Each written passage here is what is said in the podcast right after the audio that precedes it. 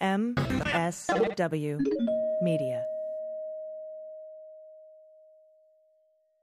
Folks, St. Patrick's Day is almost here, and I'll tell you how I'm going to be celebrating with proper number 12 Irish Apple. That's right. It's the latest launch and first new flavored whiskey from MMA champ Conor McGregor's Proper Number 12 since the brand launched in 2018. It's made from a blend of Ireland's finest gold grain and single malt whiskey. Proper Number 12 Irish Apple combines the whiskey that Conor's fans know and love with delicious notes of crisp and juicy Irish apple. It's got a smooth finish. It's like Conor knocking somebody out. You can see it coming. McGregor's whiskey has long been smashing the competition, and this new product's no different. Whether out at the bar or with friends or enjoying a drink at home, proper number 12 Irish apple is the perfect balance of crisp apple, warm caramel, oak, and brown butter. I like it neat, but you can do it on the rocks or make a proper cocktail. It's now available all across the country at just $24.99 a bottle. Proper number 12 Irish apple is liquid gold that can't be missed. Comes in 50 milliliter bottles, 750 milliliter, 1 liter, whatever you need proper number 12 Irish apple is perfect for whatever your night has to offer. And for more information, please visit properirishapple.com. Knockout.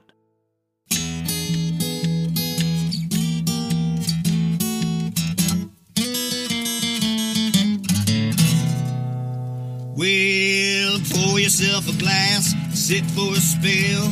It's time to have some fun. Let's do a little thinking, some picking and a drinking. But this is what we're drinking with Dan Dunn.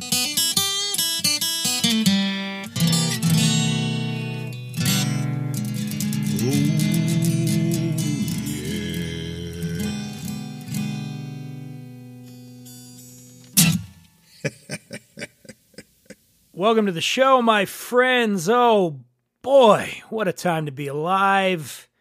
Whoo, wee, wee, wee. I just, uh, I just finished watching the most uh, recent episode of The Last of Us. Boy, I'm drained. That show is kicking my ass. I love it. If you're not watching it, highly recommend it.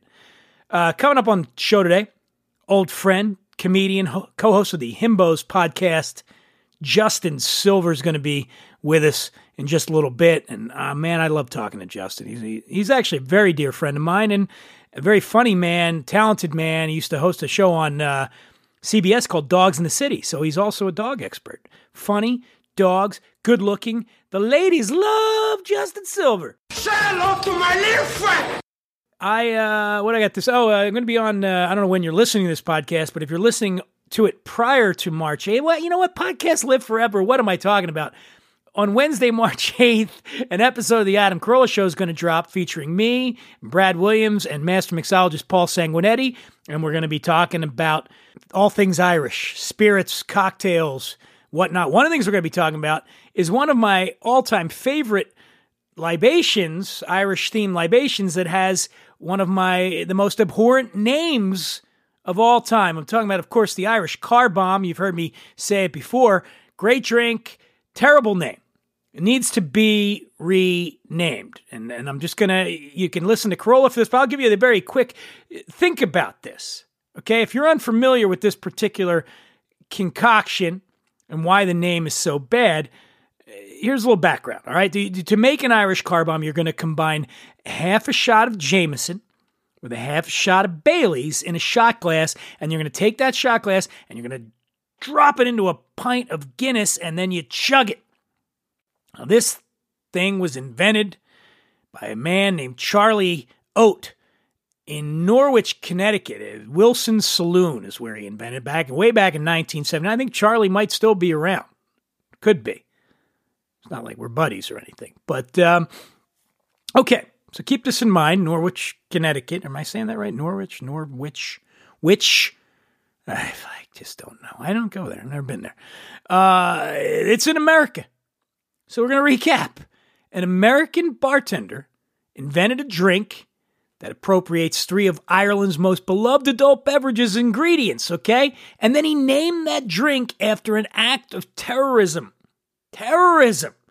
It's caused catastrophic social and political upheaval, not to mention the countless deaths for generations of Irish citizens. Think about it. Try to appreciate the import of this. Imagine that in the wake of 9 11, some cheeky fucking Irish pub owner dreamed up a drink that combined America's native spirit, that's bourbon, of course, with sweet vermouth, that's a Manhattan, in a shot. And you drop it into our most popular beer, Budweiser, and you call it a Manhattan Ground Zero because, as this cheeky Irish bartender explains, drinking it leaves a big fat hole in your gut.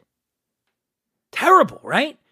Imagine you're sitting in a pub down around Wall Street in the shadow of those fallen towers, and a, a group of drunk Irishmen on holiday come in and they they order around a round of Manhattan Ground Zeros. You'd be you'd be terrible. You'd probably start throwing punches because it's wrong, folks. It's just damn wrong. So, Oh, behave. I am I don't know. We just got to come up with a different name. I mean, if you want to even stay with the same theme, well, you know, what? Why don't you call it U2's last three albums?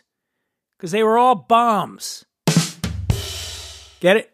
See what I did there? Because U2's Irish, and I love U2. I'm going to see Bono in uh, in May in New York City, the Beacon Theater. I've seen U2 50 times. I'm not kidding. Five zero. People you think I'm crazy, but I am. I am. But I've, it's been my favorite band for a long time. I've seen them 50 times. And if you don't like that, go to. You can. I don't know what you can do. I'm not gonna. You know, I don't want to. I don't want to spread any anger today. If you don't like it, that's that's your prerogative to not like it. My my love of U2. If that inspires anger and resentment in you, that's on you, my friend, not on me. Let's celebrate rather than denigrate. Note to self, put that on a t shirt. All right. So there's that. The Irish thing. And uh, that kind of leads me to, uh, you know what? Wow, let's just keep rolling with it. How about we get to our, our wildly popular segment, Drinks of the Week? Drinks, drinks, drinks of the week. Drinks, drinks, drinks of the week. Drinks, drinks, drinks of the week. It's what we're drinking with Dan Duns. Drinks of the week. Jazz hands. All right. This week on Drinks of the Week, I'm going to tell you about three things chartreuse, Don Julio Rosado, and three sticks wine. And we'll start with chartreuse so folklore of the sort that's propagated by resourceful booze publicists has it that the recipe for the liqueur, and chartreuse is a liqueur, it's a mystery to the entire world, except for three Carthusian monks who are cloistered in this monastery in the French Alps. That's what they say. They're the only ones that know the recipe. And even those three holy men each knows but a portion of the complete formula. I get it. You know, protecting trade secrets is one thing, but this sounds a little bit excessive if you ask me. After all, if you can't trust a cloistered monk, then who in the hell can you trust? Oprah? The Dalai Lama, maybe? What we do know about the production of the, this mysterious chartreuse is that it contains more than 130 herbs and botanicals, and it's the only liqueur to be aged in oak vats, and these this Carthusian order of monks has been doing this nonstop, wait for it, for well over 400 years. That is some long term commitment to making a product. Now, there are two types of uh, chartreuse there's the green and the yellow. The green is really floral, like intensely floral. It's got strong hints of, of fennel and rosemary, cinnamon, and cloves. Yellow chartreuse is the, the more citrusy of the two. It's got uh, flavors like blood orange, lemon, honey. Now, chartreuse isn't really the type of elixir you want to enjoy straight, but it can really spruce up a cocktail. Now, I, fortunately, I know a guy on the inside at the monastery managed to sneak out a couple of cocktail recipes. All right, that's not true. These were invented in other places. One's called a Mona's Smile and uh, this is made with half an ounce of green chartreuse, half an ounce of Calvados, which is an apple brandy, and then about one and three quarters of rye or bourbon. And then you put a little bit of uh, Amaro Ramazzotti liqueur, water. You can do club soda if you want. It's easy. You shake all those ingredients in a cocktail shaker with a little ice in there, and then you strain it into a chilled cocktail glass and garnish it with a pyramid shaped Jerusalem artichoke cube and cherry on a sword pick. That's easy to get, right? What the hell's going on? I mean, what the hell is going on? And you know, you got to now you got a mission now. You got to find yourself a pyramid shaped Jerusalem artichoke cube. Easy. And then another cocktail you could do is the easy is a chartreuse fizz. This was originally invented, I believe, at Diner, a place called Diner. I don't even know if that's there anymore in Brooklyn. And it's just an ounce of gin, uh, three quarters of an ounce of green chartreuse, and a half an ounce of lime juice. You build that on the rocks in a Collins glass. There you have it. All right, next up, I want to tell you about one of my favorite wineries, a Sonoma based winery called Three Sticks. Yeah, Three Sticks. It was founded back in 2002 by, by Bill Price. And Bill's, they, their Three Sticks has some of the most iconic properties in Sonoma, including six Grand Cru level estate vineyards. It's good stuff. I mean, this is this is good wine. The winemaker Ryan Prichard um, is a legend up there. I don't know if he's a legend. He's fairly young. I mean, he's, he's a stud. Let's put it that way. And they uh, Three Sticks just put out two lovely wines, and I tried both of them over the weekend. The twenty, both from 2021. One is a Durell Vineyard Origin Chardonnay. The other one's a Monarch Pinot Noir. The Chardonnay seventy dollars a bottle. The Pinot Noir seventy five. And now you're asking me, Dan, that's a hefty price to pay for wine. Is it worth it? Yes, yes, it is. The Sonoma County Pinot Noir Oh man, I mean, there's blackberry plum, red currant, uh, a lot of a little bit of wild strawberry in there, flavors, just fruity. It's, it's fruity, but not a fruit bomb, just well balanced fruit in there, and uh, you're to feel that. You know that there's a real diverse terroir up there in, in Sonoma County, and you're you're to get that. You're to get some of that sea spray minerality, and then it's a bright and lively wine. It really is, and 100% Pinot Noir Spent 10 months in French oak. 40% of that was new French oak. It's 14% alcohol by volume. That's the Three Sticks Monarch Pinot Noir. I highly recommend it.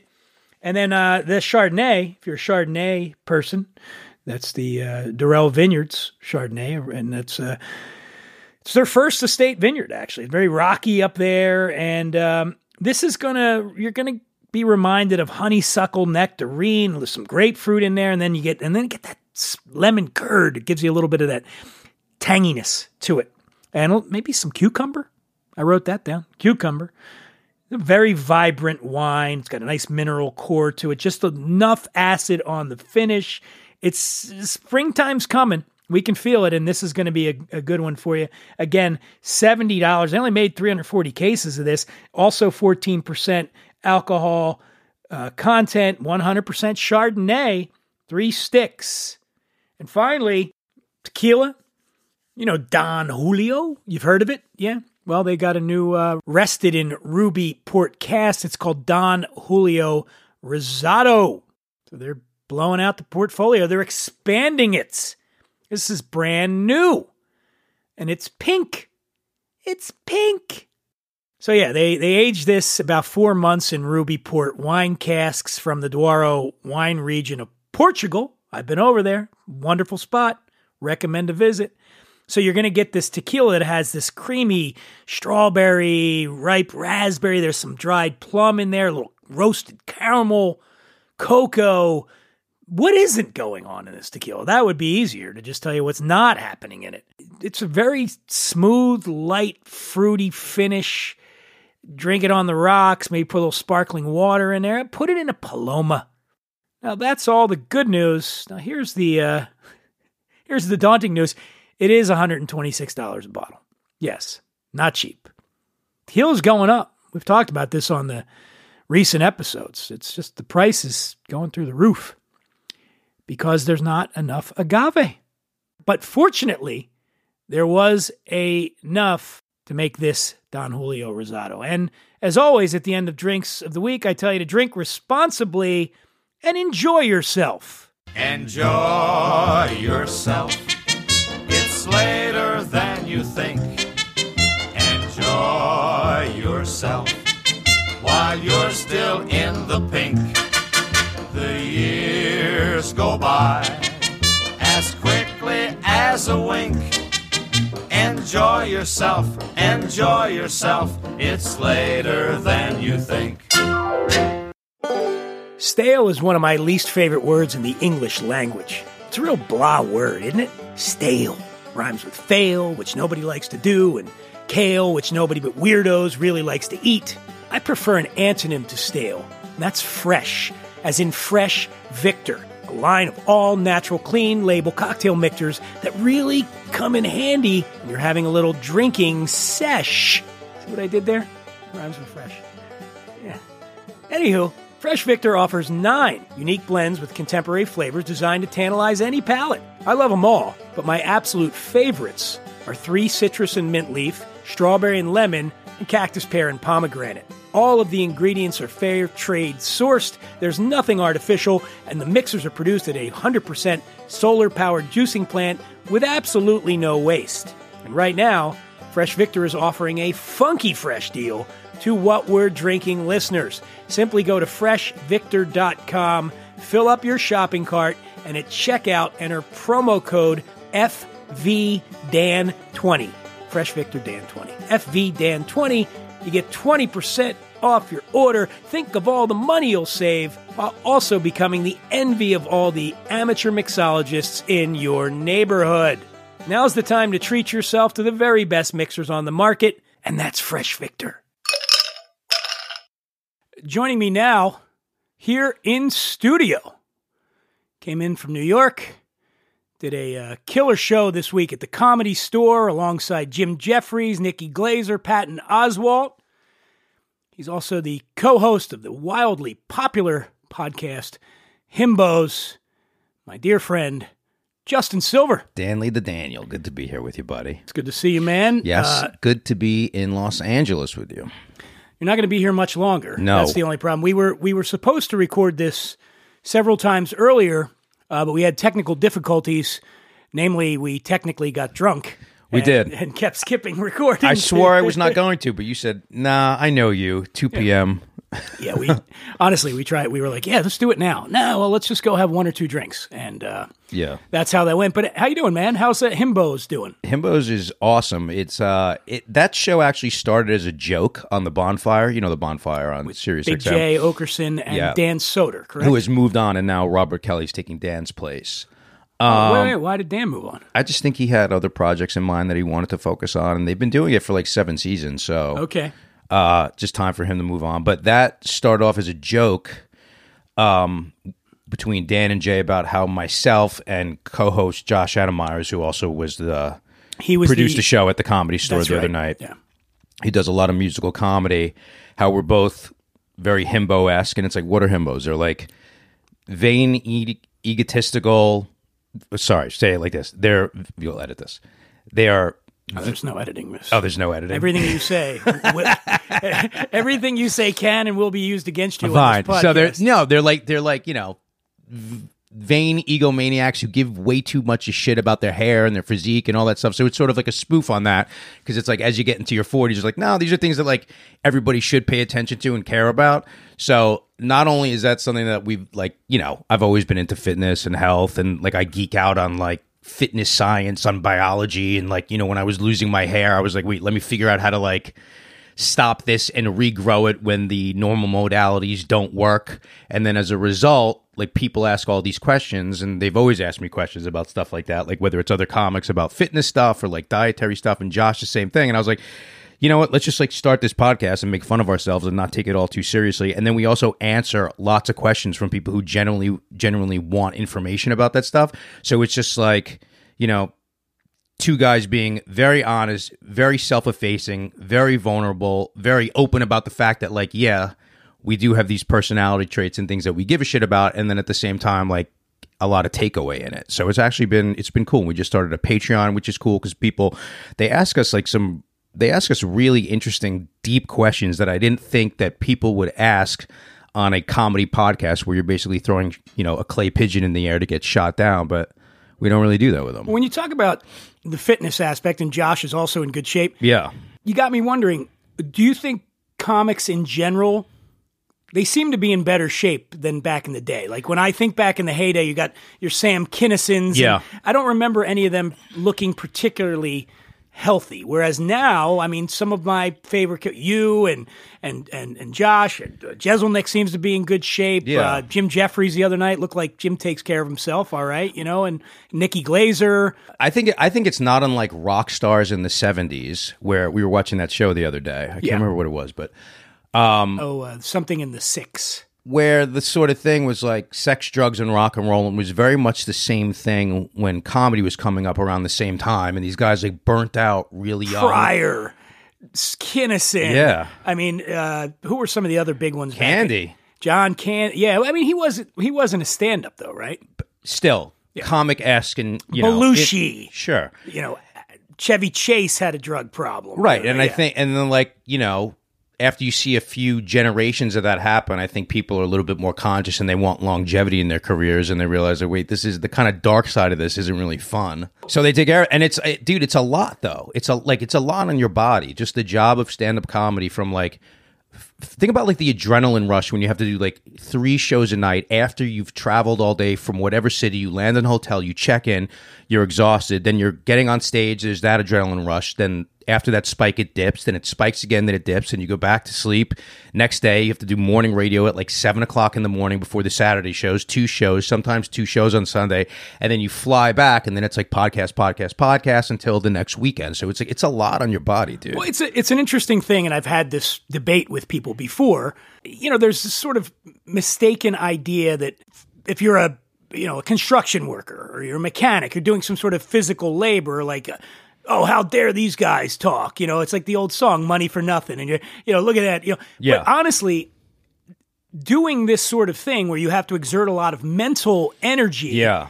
is physically draining and like you said it's the i mean when i host gigs you know when i go around the country and i'll host a whiskey x or whatever it does take its toll like you're on the plane for five hours and you get and don't not that either one of us are complaining about what No, we do I'm but, certainly not, but, it does physically drain you it physically drains you, but also like the times where you would be resting or times where creatively you're gearing up for the next thing you have to do, or you're writing on the plane, or you're preparing the show that you're going to do. So there's not real rest time.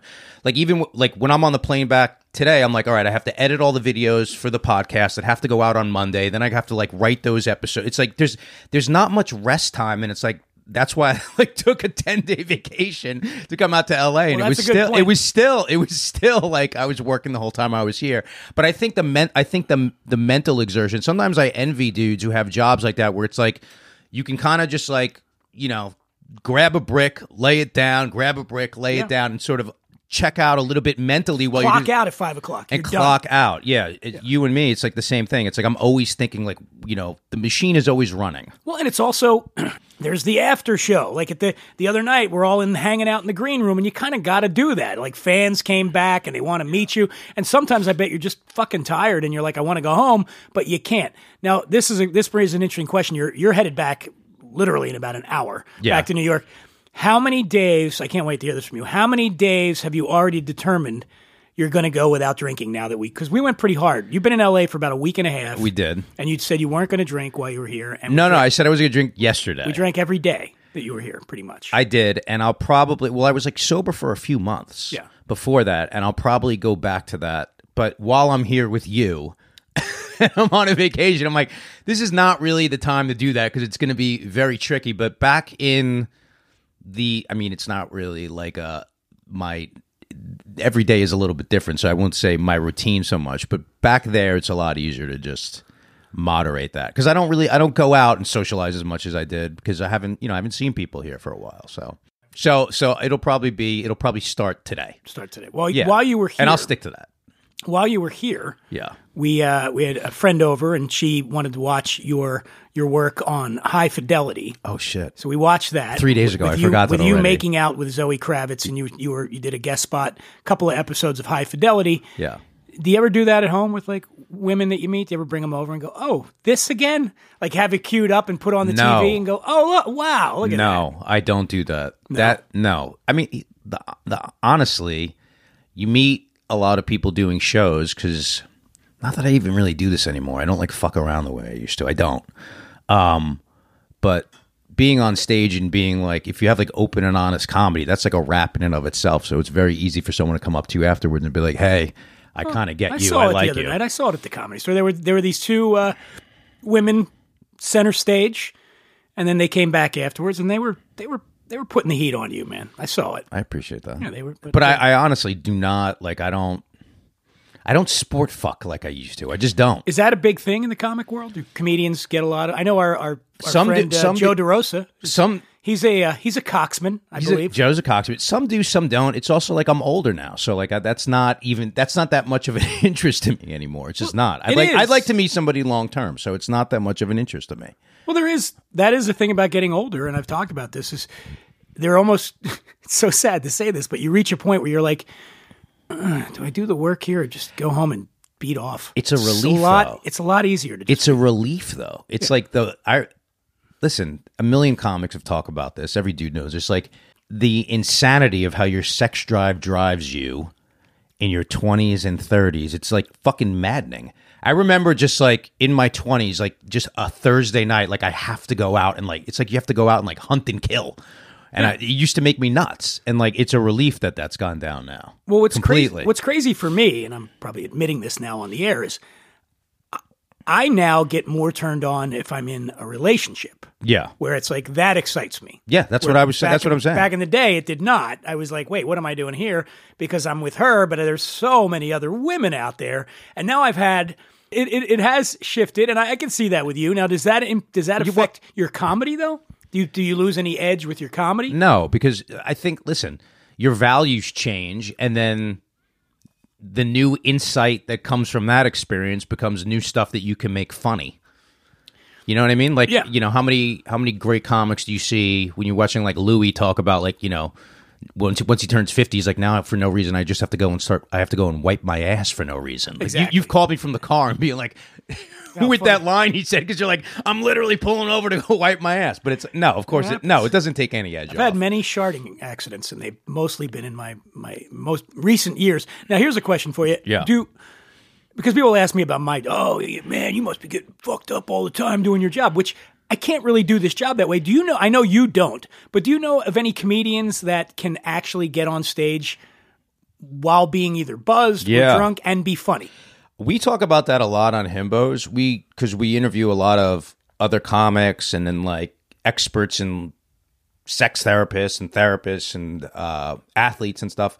But there's comic like pot does not agree with me at all. And there's so many comics I know they'll smoke That are huge, high and doing comedy. They'll smoke. Oh they'll God. smoke a blunt in the green room and then get on set. Like uh, you'd have to fucking call an ambulance within the first three minutes for me. I don't like. I don't like having a drink in my system. I like to be really clear headed because like I do a lot of crowd work and stuff and audience interaction shit. and you got to be quick. And you have to be fast with those responses. You can't be like lagging behind them or you know you're orating in front of you know 150 to 350 people. How many people would you say were in the? It was sold out the other night at the main room at the comedy store. What's that about 250, 300? It looked like that to me. Now, I watched a special about the store back in the 70s, and they said Kinnison, Pryor, these guys would be fucked up. Like on There's coke- guys that can do it. Kinnison would house cocaine, like just Hoover, not house, Hoover a bunch of blow, get on stage and kill.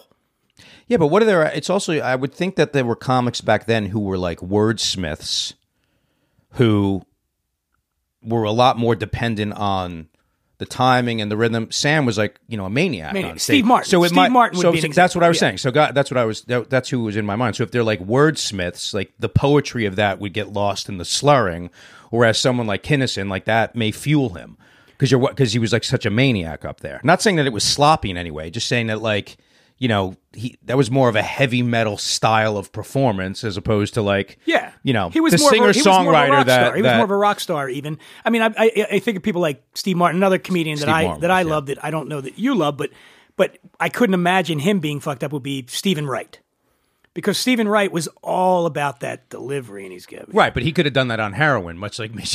That's true. Well- Mitch Hedberg, because he was Okay, like it was it was lulling. you He know, was fucked like, up too, right? Mitch Hedberg while he was doing. I don't I don't know I don't know if while I don't know while Well, he right, was here's on one that you probably if- know, and we could answer was what about Greg Giraldo?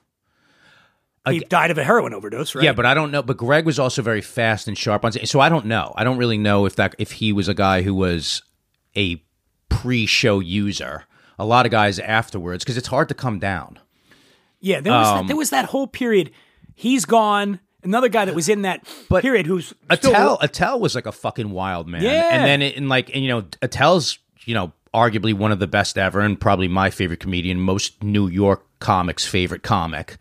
But you know he sobered up and except for like you know cigarettes and endless amounts of coffee, like he's got to perform like really sharp because it's just like Stanhope. I don't know, but Stanhope's a guy No, who's I like think still kind of wild. Stanhope's pretty fucked up. So he was on Carolla recently, and he was drunk on the show. Was he? Yeah. we talked about we talked about. And then what about? Okay, here's one another guy I want to ask you about. Him. You might know him, and I just like what happened to this guy, uh, Nick DiPaolo. He's like a lunatic now. Like he he posts it's constant racist. Like he's so he's like an he stormed the Capitol kind of guy. Like, very uh was he always that way? Was he? I always I always remember Nick being very hard, very opinionated, very dark, sarcastic, and I loved it. But like that's when I was coming around the comedy cellar, right? Like right as I started performing there.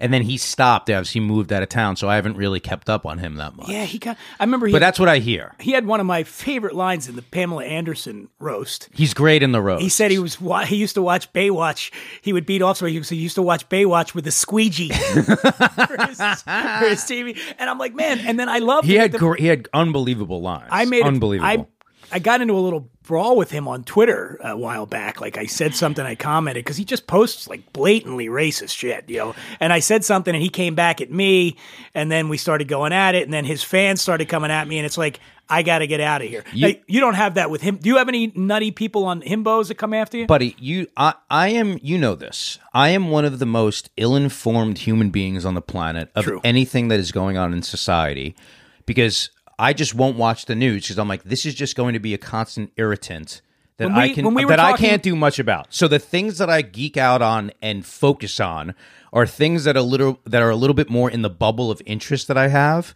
and like political views, anything going on socially do not do not make that radar. This morning. I brought up Roe versus Wade. Yes. W- were you aware that Roe versus Wade had been overturned? Absolutely. Of course I was aware of that. Like the big thing is um but if you go when you'll call me up, you'll be like, "Did you see this thing that like what it, it was five things this week?" And I'm like, "No." Yeah. Like you're how I get my news. Um, that's me.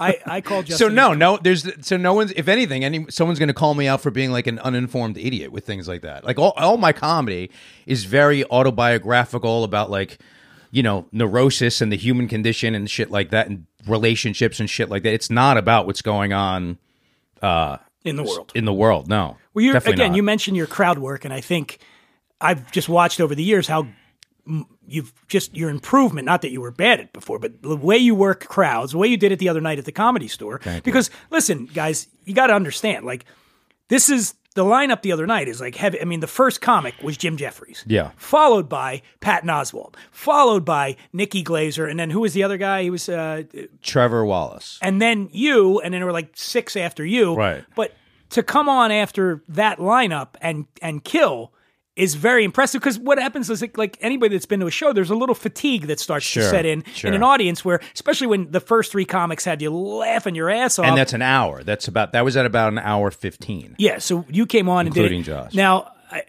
Unfortunately, you got to go soon because I'm looking at the clock. And if he doesn't get on his plane, that means we're going to be drinking again today, and I can't have that. Um, Language of Dogs is your the Instagram too. You got that one. You got I am. I have Justin- I am Justin Silver for all my comedy stuff. We have Himbo's podcast, which is all the Himbo stuff, which has really funny clips.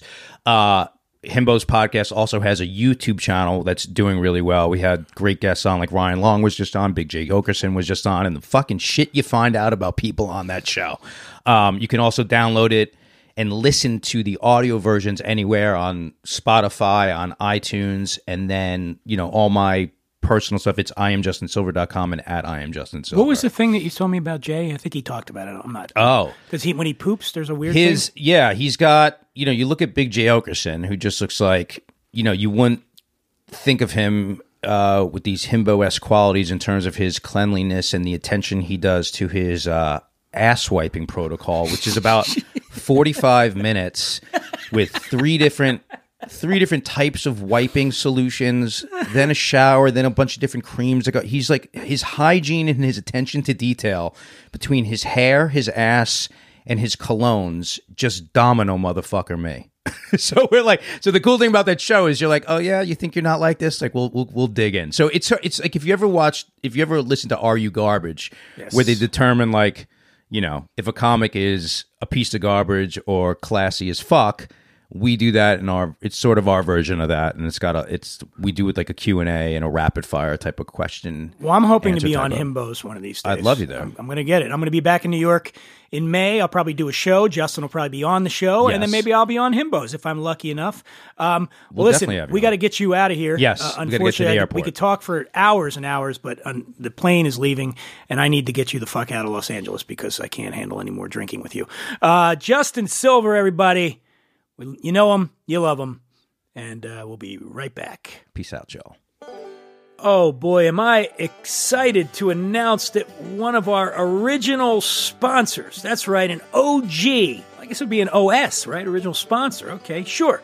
With us from the beginning, they took a little break, and now they're back in the mix, and I'm talking about Rabbit Hole. My go to for American whiskey, Rabbit Hole makes bourbon and rye in extremely small batches. We're only talking 15 barrels or less at this amazing distillery they have smack dab in the middle downtown Louisville, Kentucky.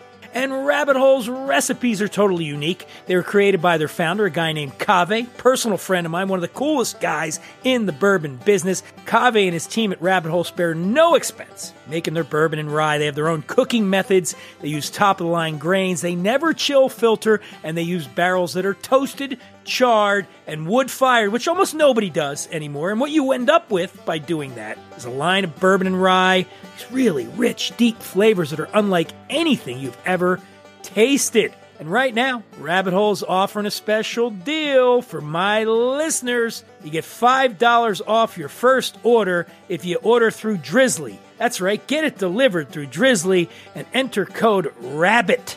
Get $5 off your first order. And trust me on this, folks. You're going to want to get in there and order that right now. Get that rabbit hole. This is Albert Hammond Jr., and you're listening to What We're Drinking with Dan Dunn.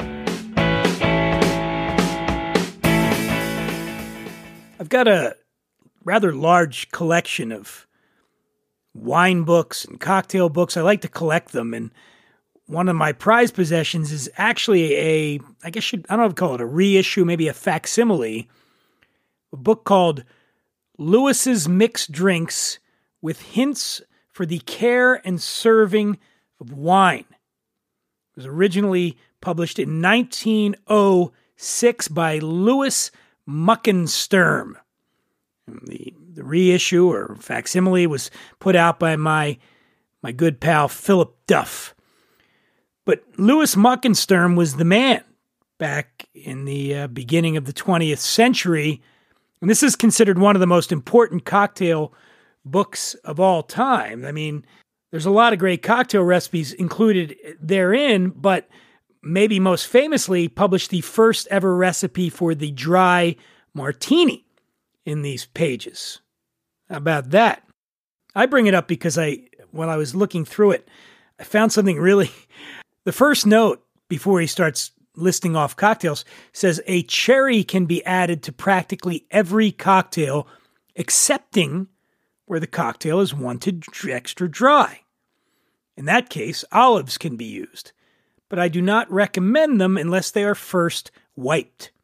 The water in which olives come contains a certain amount of acid for the purpose of preserving, and if it gets into a cocktail, will usually give an unpleasant taste to the drink. This got me wondering, like, what the hell were they preserving olives in back then? sounds dangerous, really. Explosive or something. But uh gotta wipe them olives down before you put them in there. So he continues, if cocktail cherries get flat or spoiled, add to a quart of cherries and their liquid two liqueur glasses of alcohol and six lumps of sugar. If cocktail stuffed olives turn black and float, change water in which the olives are and add a teen- teaspoonful of salt to a quart of water. This will bring them back to their natural color. You gotta love it, man. We're not wasting cherries. We're not wasting olives. If they go bad, here's ways to bring them back, or at least make them look like they've been brought back. In the case of the olives, that just amused the hell out of me. Yeah, if you can find it online, Lewis's Mixed Drinks with hints for the care and serving of wines by Lewis Mucken Sturm. History. If we don't learn the lessons of it, we're doomed to I can't remember how the rest of it goes. But, anyways, that's going to do it for this episode of the show. I want to thank my dear buddy Justin Silver for being on the show. And of course, folks, I want to thank you. I know you got tons of options. There's so many shows you can listen to, but you listen to this one, and I know that because our show is consistently in the top five of all the drinking shows in the United States on the Apple Podcast chart. So thank you for that. I believe the next episode we're going to have uh, our official roving correspondent Brad Japhe, is going to be back. He's in Los Angeles. I hear he's coming in. He just got back from Japan, and we're going to devote this episode to Brad's adventures. I'm going to hear all about what he was doing over there. And I think that's all I got. Who wants to take us out? I'm good enough. I'm smart enough. And doggone it, people like me.